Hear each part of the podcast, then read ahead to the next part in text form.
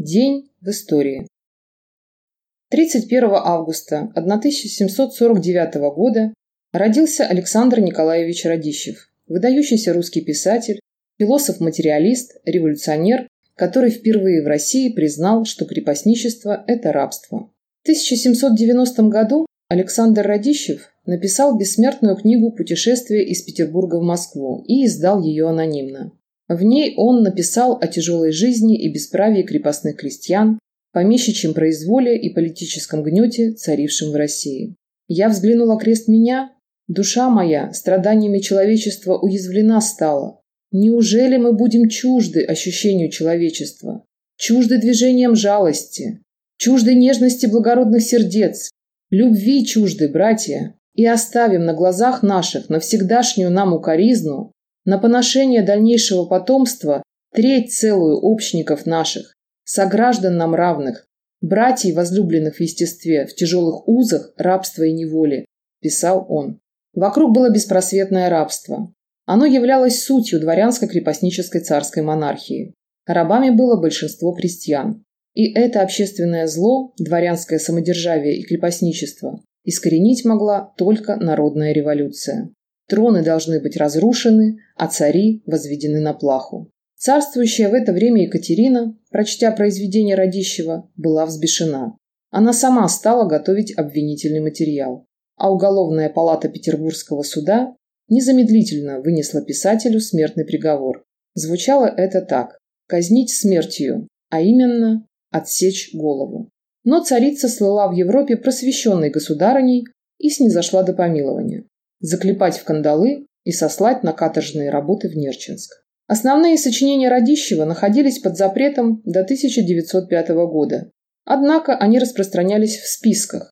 Известно около 80 списков путешествия и 9 вольности. Идеи писателя оказали значительное воздействие на Александра Сергеевича Пушкина, декабристов, Александра Ивановича Герцена, на все последующие поколения русских революционеров, на русскую поэзию и развитие реализма в русской литературе. Руководители революционных рабочих всех стран с жадностью изучают поучительнейшую историю рабочего класса России. Его прошлое, прошлое России, зная, что кроме России реакционной, существовала еще Россия революционная, Россия Радищевых и Чернышевских, Желябовых и Ульяновых, Халтуриных и Алексеевых. Все это вселяет, не может не вселять, в сердца русских рабочих чувство революционной национальной гордости, способное двигать горами, способное творить чудеса, писал Иосиф Виссарионович Сталин в статье товарищу Демьяну Бедному. 31 августа 1853 года родился Алексей Алексеевич Брусилов, русский военачальник и военный педагог, генерал от кавалерии, генерал-адъютант, в советское время главный инспектор кавалерии РККА. Во время Первой мировой войны командующий Юго-Западным фронтом. В июне 1916 года он провел успешное наступление Юго-Западного фронта, так называемый Брусиловский прорыв, применив при этом неизвестную ранее форму прорыва позиционного фронта, заключавшуюся в одновременном наступлении всех армий. Главный удар в соответствии с планом, разработанным Брусиловым, был нанесен 8-й армией под командованием генерала Каледина в направлении города Луцка. Прорвав фронт на 16-километровом участке Носовичи-Корыта, русская армия 25 мая заняла Луцк, а ко 2 июня разгромила 4-ю австро-венгерскую армию эрцгерцога Иосифа Фердинанда и продвинулась на 65 километров. За успешное проведение этого наступления Алексей Алексеевич Брусилов большинством голосов Георгиевской думы при ставке Верховного главнокомандующего был представлен к награждению орденом Святого Георгия второй степени. Однако император Николай II не утвердил представление. Во время февральской революции Брусилов поддержал смещение Николая и приход к власти Временного правительства. Он был горячим сторонником создания так называемых ударных и революционных частей. С 1920 года генерал Брусилов в Красной армии, с мая 2020 года он возглавлял особое совещание при главнокомандующем всеми вооруженными силами Советской Республики, вырабатывавшее рекомендации по укреплению Красной Армии.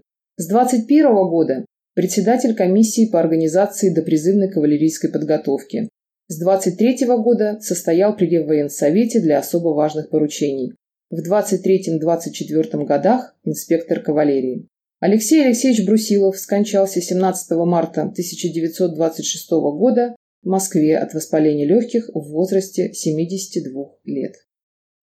С 31 августа по 2 сентября 1918 года Всероссийская чрезвычайная комиссия ликвидировала заговор Локкарта, заговор трех послов, крупный контрреволюционный заговор, организованный летом 1918 года главой специальной британской миссии Робертом Локкартом совместно с французским послом Жозефом Нулансом и американским послом Дэвидом Фрэнсисом в целях свержения рабоче-крестьянской власти в России. Посольства Англии, Франции и США были превращены в центр антисоветской деятельности. При их содействии и денежной поддержке возник ряд контрреволюционных организаций, с помощью которых заговорщики пытались вести враждебную агитацию в войсках Красной Армии и подготавливали в Москве и ряде других городов контрреволюционные выступления и мятежи. В августе 18 года ими был разработан план захвата Кремля и ареста членов советского правительства. В заявлении Народного комиссариата по иностранным делам от 6 сентября 1918 года отмечалось, что в то время как английские и французские войска продвигаются по территории РСФСР для поддержки открытых мятежей против советской власти, дипломатические представители этих держав внутри России создают организацию для государственного переворота и захвата власти. Опубликовано в документах внешней политики СССР в 1957 году. 31 августа 1919 года подводная лодка «Пантера» под командованием Александра Николаевича Бухтина потопила английский эсминец «Виктория». Произошло это в Финском заливе. На эсминце находился вражеский десант, который собирался высадиться в Кронштадте и направиться в и так уже задавленный со всех сторон интервентами Петроград. Это была первая серьезная победа русских советских моряков-подводников. Английский флот, господствующий в это время на море, после гибели Виктории покинул Финский залив. В этот же день основана Коммунистическая партия США, а советское правительство предложило Эстонии мир, подтверждая безусловную ее независимость. 31 августа 1919 года войска РККА покинули Киев. В город, над мостами которого Украинская Народная Республика не успела установить контроль, вошла добровольческая Белая армия. После инцидента на Думской площади командование галичан, занявших центр Киева, дало согласие на вывешивание бело-сине-красного флага рядом с сине-желтым, но петлюровский полковник Сальский сорвал его в присутствии белогвардейцев. Белые выбили как петлюровцев, так и галичан из города. События 31 августа привели к скорому разрыву в сохранявшей лишь формальное единство армии УНР. Петлюровцы заключили союз с Польшей против красных и белых, а галичане, для которых Польша была главным врагом, предпочли союз с Зеникиным. 31 августа 1920 года из ворот завода «Красная Сормова» в Нижнем Новгороде вышел первый советский боевой танк с названием «Борец за свободу. Товарищ Ленин». Это не только первый советский танк, но и первый русский танк, запущенный в серийное производство. Весной 19 года части 2-й Украинской советской армии захватили под Одессой четыре танка Рено ФТ-17, два из которых были совершенно исправны. Так как перспектив применения новой техники на фронте не было, один из танков был отправлен в подарок вождю мирового пролетариата Владимиру Ильичу Ленину в знаменование праздника солидарности трудящихся всех стран. Танк был доставлен в Москву, и 1 мая 1919 года состоялось то, что можно назвать первым танковым парадом на Красной площади. Летчик Борис Росинский, за ночь ознакомившись с управлением, провел машину перед колоннами демонстрантов. Ленин заинтересовался машиной куда больше войсковых командующих, засыпав водителя и военных специалистов вопросами о конструкции и боевой эффективности нового оружия. Уже 10 августа решением Совнаркома и Совета военной промышленности завод «Красная Сормова», занимавшийся в 18-20 годах вооружением и ремонтом судов Волжской военной флотилии, постройкой бронепоездов и плавучих батарей, был выделен как специализированное предприятие-изготовитель танков. Распоряжение об этом прибыло на завод, когда сам танк еще разбирали в Москве. Но воспринято оно было с большим энтузиазмом и 22 августа 1919 года коллегия правления завода решила изготовить первую рабоче-крестьянскую танку через 9 месяцев, к лету 20-го, а к исходу 20 -го года сдать полностью 15 танков, 5 пушечных и 10 пулеметных. У каждого из танков было свое название. Номер один – борец за свободу товарищ Ленин. Номер два – Парижская коммуна. Номер три – Карл Маркс. Номер четыре – Лев Троцкий. Номер пять – лейтенант Шмидт. Номер шесть – Карл Липхнет. Номер семь – Красный борец. Номер восемь – Красная звезда. Номер девять – Пролетарий. Номер десять – Свободная Россия. Номер одиннадцать – Черноморец. Номер двенадцать – название неизвестно. Номер тринадцать – Буря. Номер четырнадцать – Керчь. Номер пятнадцать – Победа. 31 августа 1925 года в ЦИК и Совнарком РСФСР издали декрет о введении в РСФСР всеобщего начального обучения и построения школьной сети. Предельным сроком для введения всеобщего обязательного обучения на всей территории РСФСР считать 1933-1934 учебный год. В ночь с 30 на 31 августа 1935 года Алексей Григорьевич Стаханов за 5 часов 45 минут нарубил 102 тонны угля, выполнив 14 норм. Укрепляли бревнами свод шахты Щиголев и Борисенко. Что же мы знаем из воспоминаний шахтеров бригады Стаханова? Стаханов учил чувствовать уголь и искать в пласте невидимые равнодушному глазу наемного рабочего точки. Стаханов говорил, что в них сосредоточена сила пласта, и умный шахтер не долбит уголь, где попало.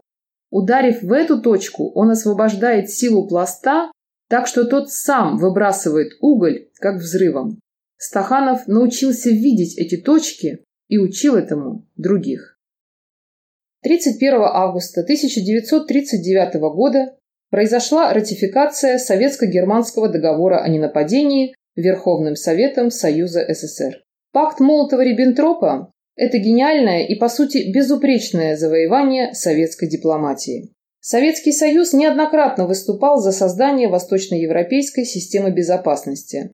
Однако все попытки торпедировались правительствами Польши и Германии, встречали противодействие в Лондоне и были окончательно похоронены в результате спецоперации немецких спецслужб, когда был убит французский министр иностранных дел Барту, единственный человек на Западе во власти, выступавший за включение СССР в систему европейской безопасности. Советский Союз в своей европейской политике исходил из подтвердившегося впоследствии тезиса о том, что войну придется вести с коалицией европейских государств. Поэтому задачей советской дипломатии было, если не устранение возможностей создания такой коалиции, то хотя бы уменьшение ее возможных участников. В отношении Польши СССР исходил из того, что это наиболее вероятный военный противник. Польше к Советскому Союзу было такое же отношение. А также из вероятного наличия секретного польско-немецкого протокола к декларации о ненападении 1934 года, где речь шла о восточном векторе польско-немецкой военной экспансии.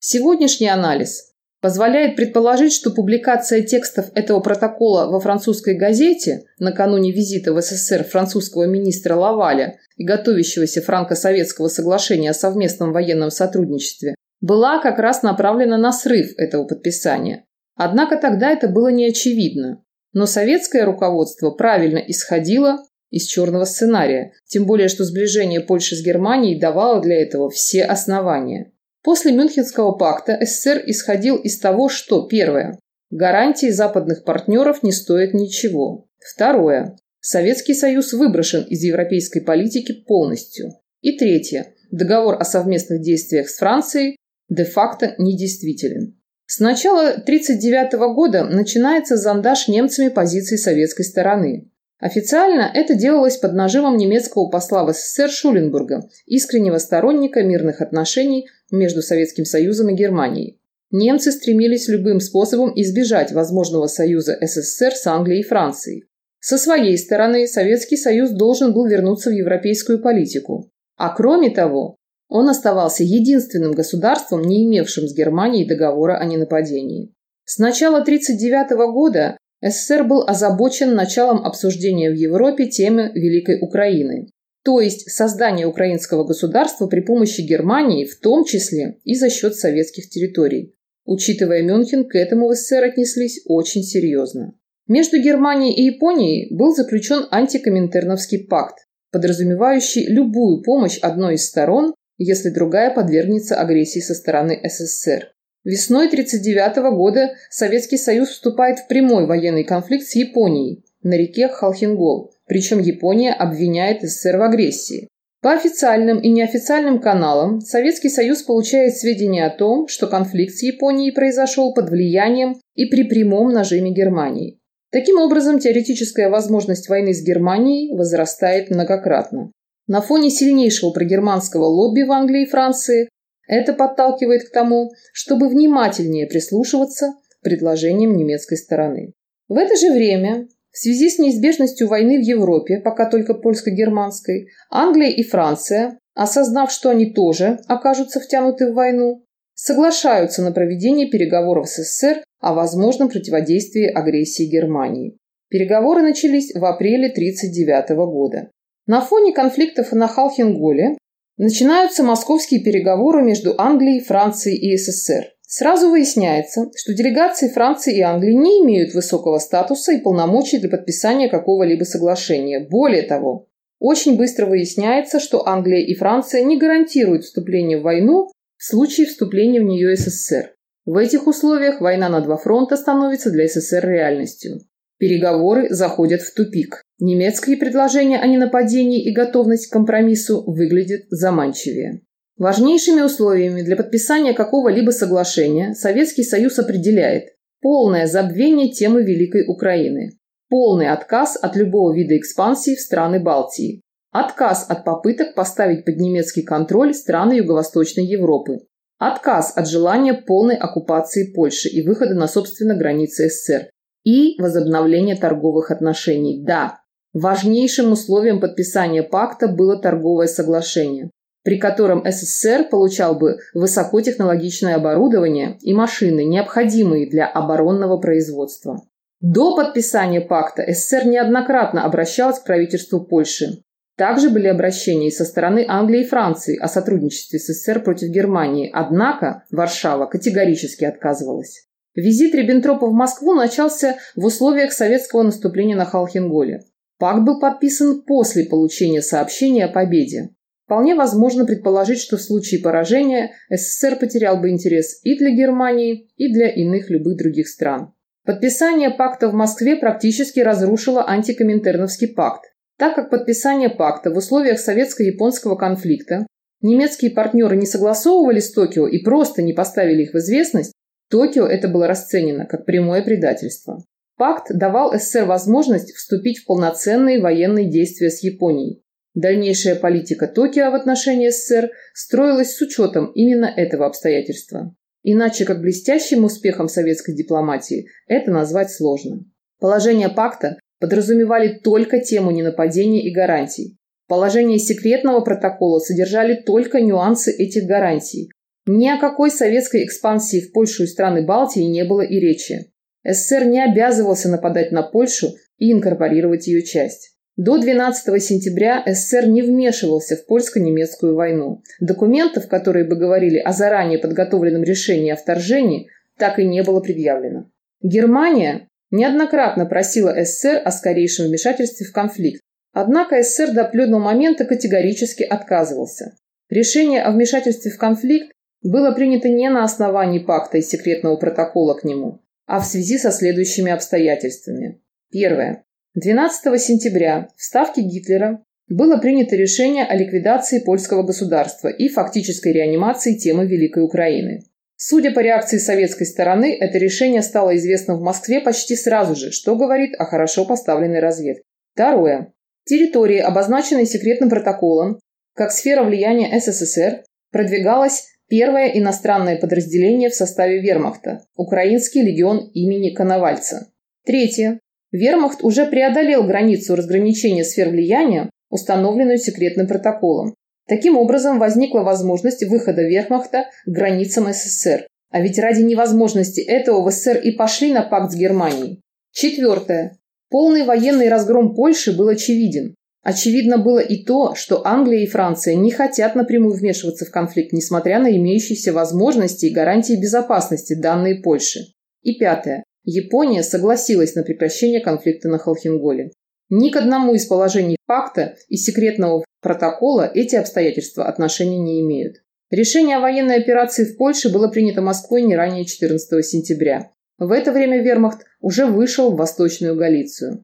Военная операция началась только после того, как японская сторона подписала соглашение о перемирии. Угроза военного конфликта на два фронта была ликвидирована полностью. Ввод войск Красной Армии на территорию Западной Белоруссии и Украины, инкорпорация восточных кресов, произошел по трем основным обстоятельствам. Недопущение, как было сказано в заявлении Молотова от 17 сентября, всяких неожиданностей и случайностей, вроде провозглашения Ауновской Великой Украины. Ведь в чем была опасность такой идеи? Поведение Англии и Франции в отношении Польши показало, что в обеих странах существуют достаточно мощные силы, работающие на прекращение конфликта с Германией. Да, Лондон и Париж объявили войну, но на этом все и закончилось. Не было гарантии, что формально объявленная война не перерастет в перемирие, а затем в Новый Мюнхен, когда уже три страны потребуют от СССР уступок украинских территорий и присоединения их к Великой Украине под протекторатом Германии. Этого допустить было нельзя. Гитлер был категорически против существования Польши в любом, пусть урезанном виде. Для сохранения действия пакта с этим приходилось считаться. В условиях инкорпорации вести оборонное строительство на дальних подступах к старым границам СССР было проще и выгоднее, не говоря уж о ликвидации пятой колонны. Опять же, ни одно из соображений не соответствует пакту и секретному протоколу. Новая граница между СССР и Германией была проведена не в соответствии с пактом, а в соответствии с договором о дружбе и границах. Значение новой границы лучше всех оценил Черчилль, который сказал, что тем самым открыт второй фронт против Германии. А американский корреспондент Вермахте летом 41 года, тогда США еще не воевали, написал в репортаже, что на каждый шаг Германии русские отвечали контршагом, отодвигая опасность от своих границ. 31 августа 1941 года в Архангельск прибыл первый английский конвой с военными грузами. Первый арктический конвой Пику-0, получивший кодовое название «Дервиш», покинул порт Рейкьявика 21 августа. В его состав входили шесть британских транспортных судов и одно советское. Их безопасность обеспечивали семь тральщиков и два эсминца. Благополучно достигнув Архангельска 31 августа, Транспорты выгрузили на берег 15 истребителей «Харрикен», около 4000 глубинных бомб, несколько десятков грузовиков, а также тонны каучука, шерсти и всевозможного обмундирования. До конца 1941 года наши западные союзники своих обязательств не выполнили. Из 800 самолетов, обещанных Англией, фактически было прислано 669. Танков вместо 1000 всего 487. Танкеток вместо 600 только 330. США за 9 месяцев, начиная с октября 1941 года, из 900 бомбардировщиков поставили 267, из 900 истребителей 278, из 2250 танков 783, из 85 тысяч автомашин 16,5 тысяч. Часть вооружения составляла устаревшая техника. Истребители «Харрикен», например, вместо «Спитфайров» и «Аэрокобр». По качеству поставок Иосиф Виссарионович Сталин в письме президенту Рузвельту от 8 ноября 1941 года вынужден был отметить, танки, артиллерия и авиация приходят в плохой упаковке. Отдельные части артиллерии приходят в разных кораблях, а самолеты настолько плохо упакованы, что мы получаем их в разбитом виде.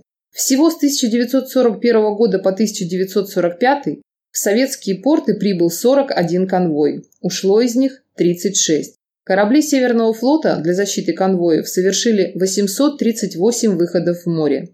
Из 813 транспортов, следовавших в составе конвоев в советские порты, противник потопил на переходе 61. 33 транспорта по различным причинам возвратились на свои базы.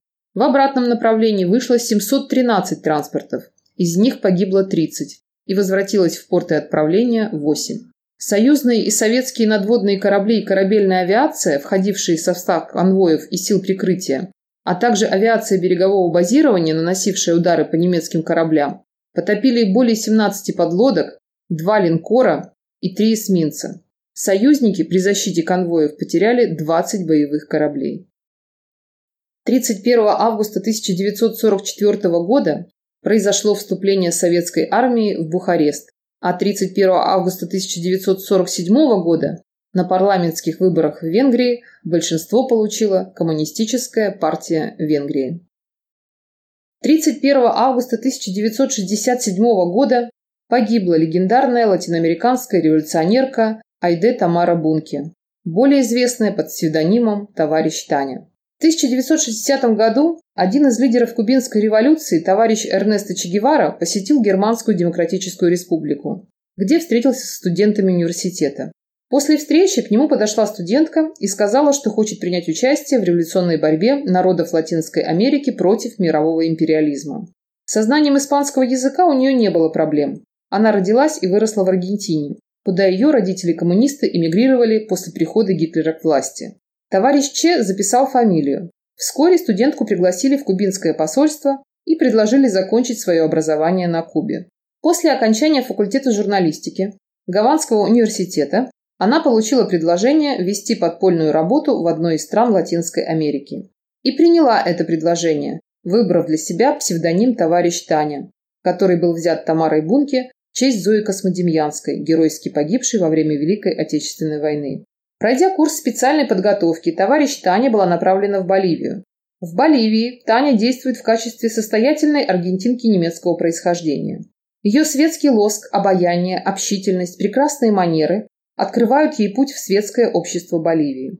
Она завязывает знакомства в самых высших кругах. Среди ее знакомых и сам президент Боливии, авиационный генерал Рене Барьентес. Товарищ Таня много путешествует по стране, мотивируя это своим интересом к культуре индейцев. И действительно, собранная ею коллекция индейского фольклора имела значительную научную ценность. Но главная цель путешествий была другой – выбор места для создания базы для начала вооруженной борьбы. В 1966 году кубинские спецслужбы приобретают ранчо Коломина, где размещается штаб, и в Боливию начинают нелегально прибывать кубинские офицеры. А вскоре в этой стране появляется состоятельный бизнесмен из Уругвая – Рамон Бенитес Фернандес, под этим именем скрывается Че Гевара. В декабре 1966 года для решения ряда проблем товарища Таня направляют в Аргентину. Товарищ Че передает с ней письмо своему отцу, в котором пишет «Свои пожелания я доверил мимолетной звезде, повстречавшейся мне на пути по воле волшебного короля». Так у товарища Тани появляется вторая кличка «Мимолетная звезда». В марте 1967 года Таня возвращается в Боливию. О том, кто она такая, власти уже знают, и поэтому Таня уходит в партизанский отряд. Товарищ Таня погибла в бою с правительственными войсками 31 августа 1967 года. Че Гевара погиб через 40 дней. В ночь с 31 августа на 1 сентября 1983 года над островом Сахалин был сбит южнокорейский авиалайнер Boeing 747. В заявлении ТАСС говорилось, что неопознанный самолет грубо нарушил государственную границу и вторгся на большую глубину в воздушное пространство СССР. При этом истребитель-перехватчик сделал предупредительные выстрелы, однако самолет на них не прореагировал. В этом же заявлении отмечалось, что полет выполнялся под руководством американцев со шпионскими целями. Выступивший министр иностранных дел Андрей Громыко подтвердил, что советская территория и границы Советского Союза священны и ненарушимы. Каждый, кто прибегает к провокациям подобного рода, должен знать, что понесет ответственность за свои действия. В 1997 году один из бывших высокопоставленных чинов японской военной разведки признал, что южнокорейский самолет выполнял такие задания американских спецслужб, и его отклонение было не ошибкой навигационных устройств или диспетчеров, а явной попыткой попасть в советское воздушное пространство чтобы привести в действие советскую систему противовоздушной обороны и засечь радиолокационные станции. В 6 часов 24 минуты утра дальневосточного времени цель-нарушитель воздушных границ СССР исчезла с экранов радаров ПВО. Начался новый виток холодной войны.